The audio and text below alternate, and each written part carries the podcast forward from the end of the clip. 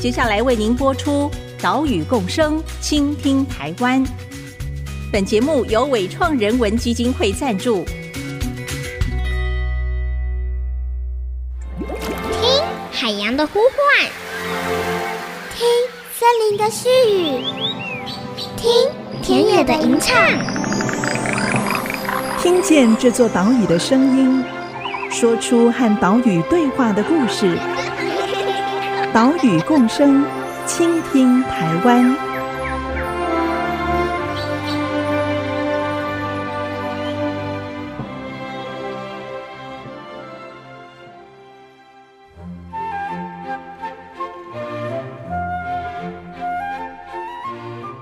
Hello，大家好，这里是 IC 之音 FM 九七点五，岛屿共生，倾听台湾，我是袁长杰。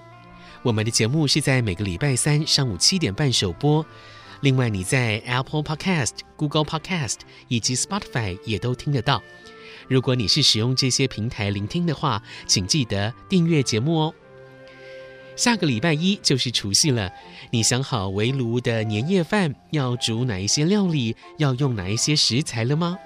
诶，如果还没有的话哦，今天的节目说不定会带给你一些很好的 idea 哦。因为今天我们要介绍的是目前在国立台湾博物馆南门馆举办的永续年夜饭特展。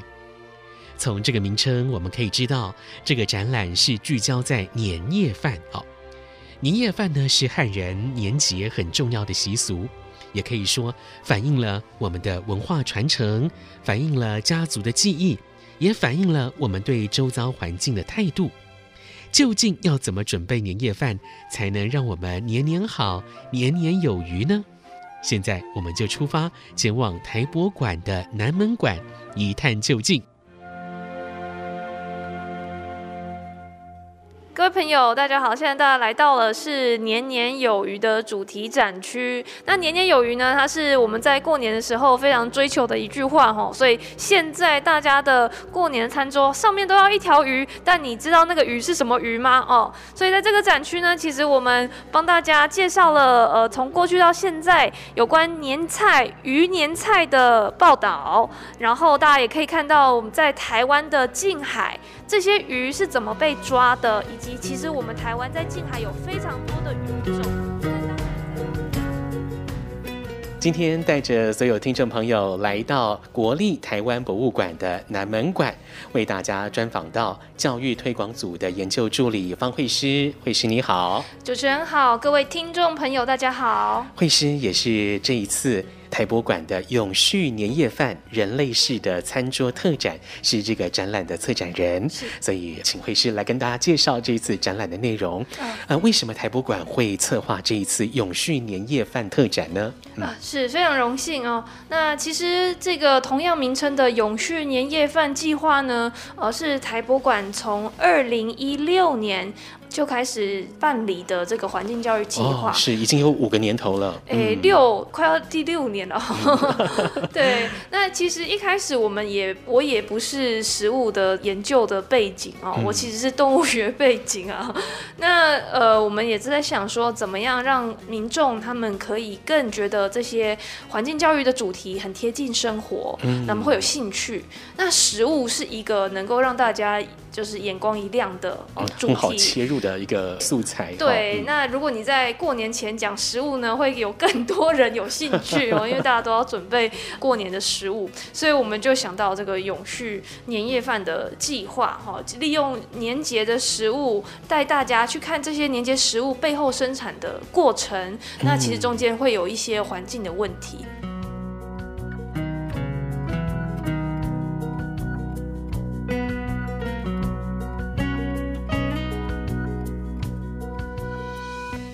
透过策展人方慧诗的说明，我们了解到这一次永续年夜饭特展是要带着大家重新思考我们的年夜饭，思考我们的饮食跟大自然的关系，最终是希望能够创造一个永续的节庆文化。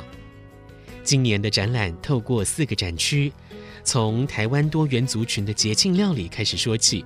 来探索年夜饭从生产到消费啊，这些跨领域非常复杂的议题。像是在看不见的年夜饭这个主题，就谈到了供应食物过程产生的碳足迹以及塑胶、厨余这些问题啊，也就是所谓看不见的食材。当中，现在世界各国最关心的就是塑胶微粒问题。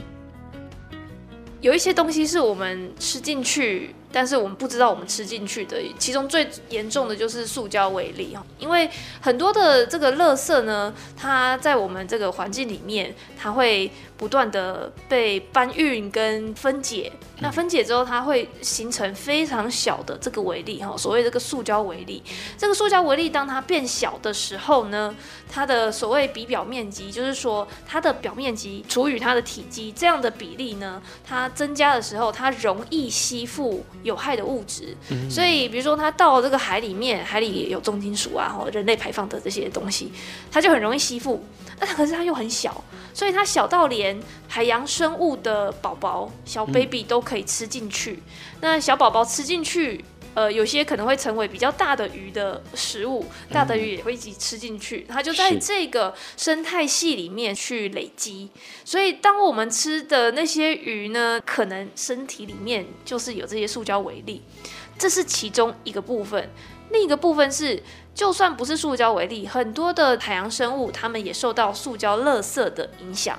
所以，其实你如果去看新闻的话，已经有非常多的新闻，不管是文字还是画面、影片，都可以看到我们捕上来的鱼，或甚至鲸豚哈，我们不吃的鲸豚，它们的胃。消化道里面都有塑胶垃圾，甚至那个是他们致死的因素，所以这个海洋塑胶的问题非常严重。那像呃，今年我们就有一个数据，是台湾非常多的公部门集合起来做一个叫“向海致敬”的计划，里面其中有一个就是去清这个海洋废弃物。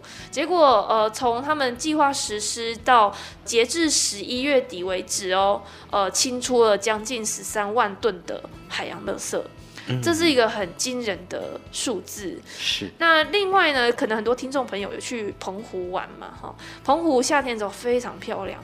可是很少人去冬天去澎湖啊，因为东北季风 风太强了。你如果敢的话，你就冬天去一下澎湖，就会发现澎湖的海岸在冬天的样貌跟夏天是非常不一样的，呃，充满垃圾，就是因为东北季风。那这个垃圾里面最多的就是保特瓶哦，然后还有鞋子，还有牙刷哦，各种塑胶制品。所以我们这次展览里面有一个非常大家非常喜欢的艺术品，其实就是澎湖在地的艺术家创作的叫做海废餐桌，嗯，这个作品是由澎湖 O2 Lab 海漂实验室做的。他们团队呢，呃，常常在捡垃圾，他们就把捡来的垃圾制作成艺术品。那所以这个海废餐桌远看像美味的佳肴，近看全部都是垃圾。嗯、唯一真正的海鲜只有一个啤酒罐上的藤壶，那个才是全部整桌真正的海鲜。哇！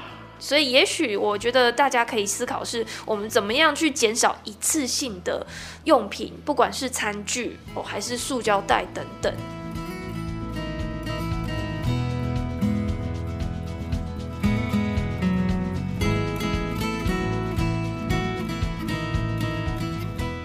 美国亚利桑那州立大学的研究团队在二零二零年发表了报告说，塑胶微粒是可以被人体器官吸收的哦，推估每个人每个礼拜就大约吃进了一张信用卡的塑胶量，而且呢，有部分啊就会累积在我们的器官里面。这也可以让我们想想啊、哦，外带年菜用了很多的塑胶包装，用了很多的纸类包装，是不是可以减量呢？是不是有其他的做法可以让我们兼顾方便卫生？又可以照顾到环境永续呢？这个问题值得我们好好来思考研究。另外，在展览中也介绍了看不见的年夜饭——厨余。你的年节的料理几乎都是吃不完的吧？大家自己摸着良心，真的吃不完吗？吃不完，然后就一趟再一趟哈，隔天再热，对，对，对，一直吃到初五。对对，那吃到那表示您是非常惜食的，但可能很多的家庭他也许没有时间煮啊，因为年节很忙，嗯、也许有些食物就这样子直接丢到厨余桶。那我们也人类就是这样子，就是当我们看不到的时候，好像觉得它不存在，所以丢到厨余桶里面，好像它就不见了。可是呢，它其实还是是存在的哦。台湾的厨余回收量呢，诶、大概是不到十趴啦。我们算以十趴来算的话呢，就算是只有十分之一的回收量，根据二零一八年的这个环保署统计，回收的厨余有五十九万吨。那这个五十九万度，你讲数字可能大家比较不能理解齁。那很多的团体把它换算成各种单位，例如呃一万多座的一零一大楼，哈，你可以堆成一万多座一零一大楼。当然现在有一些新的处理厨余的做法，不过其实最大宗的方法还是送到焚化炉里面去。呃，过去台湾有一些厨余会拿去喂猪，那也因为非洲猪瘟的关系，不能喂猪了。所以我们的厨余问题要怎么解决？其实看起来最简单的方式就是源头管理。源头管理就是大家要真的在买食物之前想一下家里有几张嘴巴要吃。嗯、那大家随着年纪增长，可能食量也有变小。所以是不是有需要那么多的食物呢？哦，当你可以计算出来的时候。你就会发现，哎、欸，你就不需要买那么多食物。嗯、那如果你不需要买太多食物，是不是代表像我们的过年要吃的东西也不需要准备这么多？如果你买的食物少，那你外带食物少，自然你也可以减少刚刚说的一次性的这些塑料。甚至你会发现说，也许你自己煮个四道菜，全家人吃就差不多够了。那如果是自己煮，你可以省下的这些一次性垃圾也会更多。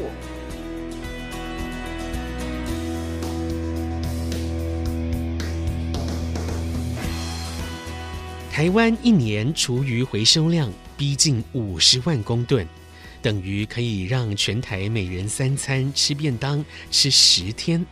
但是啊，还有九成厨余是没有被回收的。对比富裕的台湾，其实整个地球还有八亿人处于饥饿状态。好，所以可以看到粮食浪费这个问题的严重性。究竟要怎么减少厨余垃圾的产生呢？我们要怎么做才能让年夜饭更为永续呢？岛屿共生，倾听台湾。下一段节目继续来探索。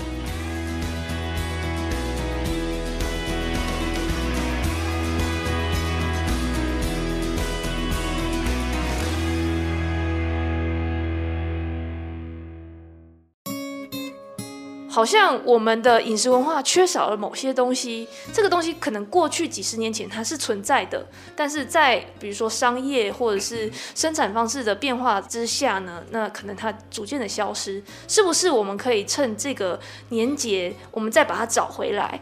所以这个展览最后诉求呢，也是鼓励大家可以跟家人一起想，我们要怎么去创造一个新的年节文化。IC 之音 FM 九七点五，岛屿共生，倾听台湾。我是袁长杰。今天的节目带你来到国立台湾博物馆的南门馆，请教育推广组研究助理方慧诗来介绍现在正在这里举办的永续年夜饭特展。刚刚我们听到了慧诗说：“哦，年夜饭吃的，嗯，不是只有美味，不是只有营养，还关系到我们的家庭，我们的文化。”也反映了我们跟周遭环境的连结，以及生产生活的方式。像是现在大家工作忙碌，很多人都会买外卖年菜。全台湾可能很多人吃到的哈，都是同一个工厂所做出来的佛跳墙，里面呢，哎，多了很多高档食材，没错了啊，但又好像少了一些家里面这样子一代一代传下来的独特滋味。所以，惠师就建议大家，如果呢要让年夜饭变得更有序，第一步就是要自己动手煮，从采买食材开始。当然挑选食材也是一个很重要的哈，因为我们身为消费者，我们的消费的选择其实就是一个引导市场的方向。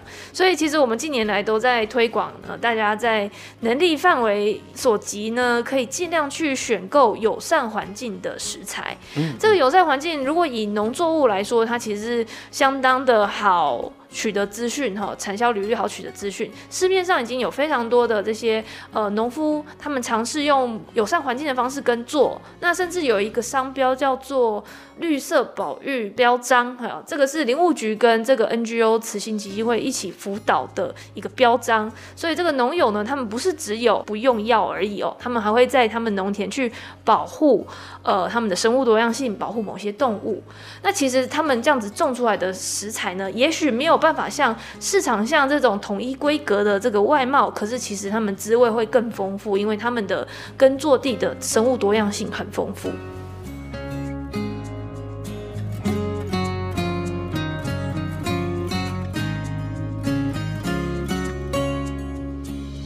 在农产品的购买方面，我们可以挑选友善环境耕作，或者是获得有机标章、绿色保育标章的产品。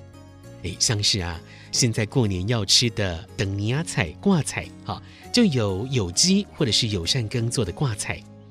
至于餐桌上面会出现的鸡肉，也可以挑选友善畜牧的鸡只，啊，它们呢是在低密度饲养的环境当中成长，啊，可以充分的运动。至于海鲜，海鲜又要怎么挑选才能永续呢？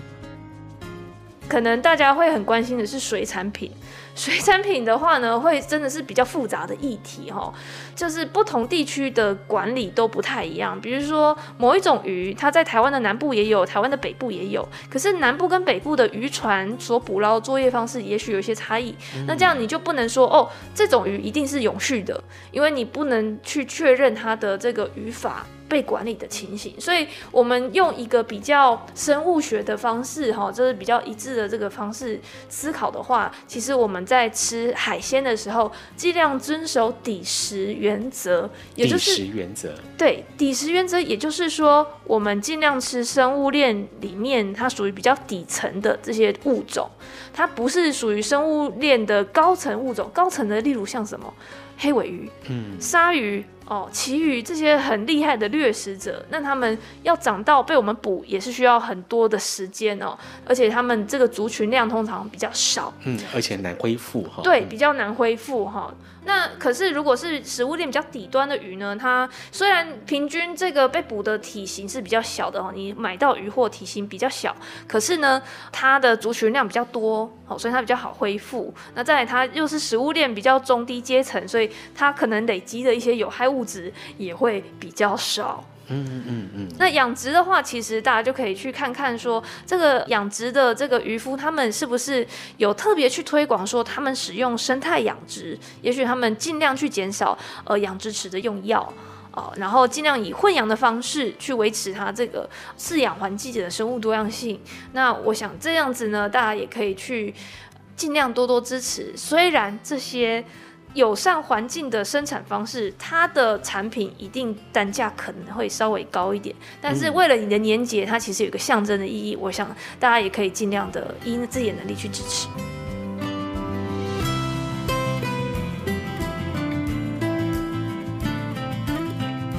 在海鲜方面，我们的年节餐桌上，可能很多人都会准备乌鱼子。乌鱼子在原料来源可以分为野生跟养殖这两种。养殖方面，现在技术是越来越进步，所以如果你没有对野生的坚持，不妨选择有口碑的养殖乌鱼子来代替不明来源的野生乌鱼子。当然，你也可以买一条乌鱼壳啊，也就是取过鱼卵的乌鱼肉。这样做呢，也是一种不浪费的全鱼利用法。一顿永续年夜饭，也不只是可以从挑选食材下手，减少浪费也是一个关键哦。除了刚刚慧师有谈到的控制年夜饭的分量，买多少吃多少之外，哎，真的吃不完的这些食物，这些剩食，我们也可以发挥一些创意，让它变身成不同味道的美食。其实我觉得有一个很重要，就像。主持人刚刚说的，有一些菜啊，是不是吃不完会一烫再烫，一热再热？啊、所以续食料理的创意就很重要，就是说你怎么把这个冰过冰箱的食物把它变得更美味。那在我们的展场里就有介绍到，就是说不同国家的人在过节也都是会有剩食啦，不是我们台湾不是唯一的哈。那他们都有一些很有创意的做法，例如说像呃越南的族群他们会吃粽子。那他们粽子很大啦，所以吃不完。那隔餐吃的时候，他们就会用煎的方式，把它弄得像烤饭团的感觉哦、呃，或者说像呃香港的朋友们呢，他们有一种菜叫盆菜。它就是会把很多好料放在一起，然后用一个少量的高汤去煨煮哈。那这个就很适合我们在过年过节的时候，很多的鱼肉，嗯，呃，你也可能吃不完。那隔餐其实就可以考虑用盆菜的方式来料理，或者是用台湾的菜尾汤哦、呃、白菜卤的方式去料理。所以其实有很多的方式哈，或者是说像韩国朋友们，他们会在他们的中秋节隔天把吃不完的年糕等等用。泡菜锅、部队锅的方式去料理，嘿、嗯，这些大家可能就可以用不同的方式料理，让你的去食料理哦 更有创意，然后更增添新意。嗯嗯，我觉得这也是一个很好的做法。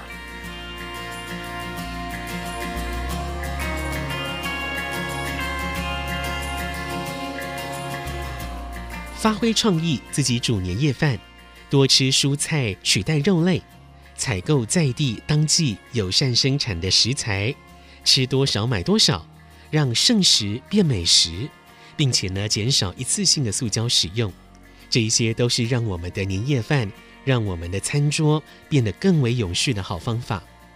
今年不妨就带着家人一起来动动手，来做永续年夜饭，来改变这个地球，也让自己吃得更安全、更健康。另外，台博馆也正在征求大家的永续年菜照片，还举办了赠奖活动。活动详情可以上台博馆的网站查询。在这里，也祝福所有听众朋友年节假期快乐，在虎年虎虎生风，万事如意。岛屿共生，倾听台湾，我们下礼拜见喽，拜拜。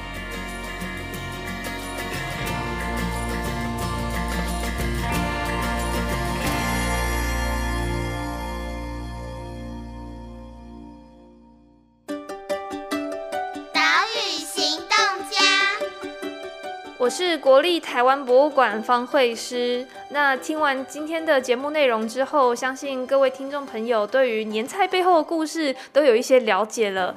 那我在此邀请大家，在二零二二年过年过节的时候，大家可以一起与家人用台湾在地当季的食材，制作属于你们家的节庆料理，让我们的节庆文化更加永续。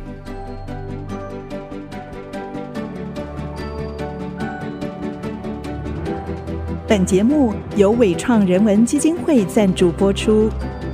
伟创人文基金会秉持永续的经营承诺，邀请您一同为这片土地发声，促进人与自然的平衡与和谐。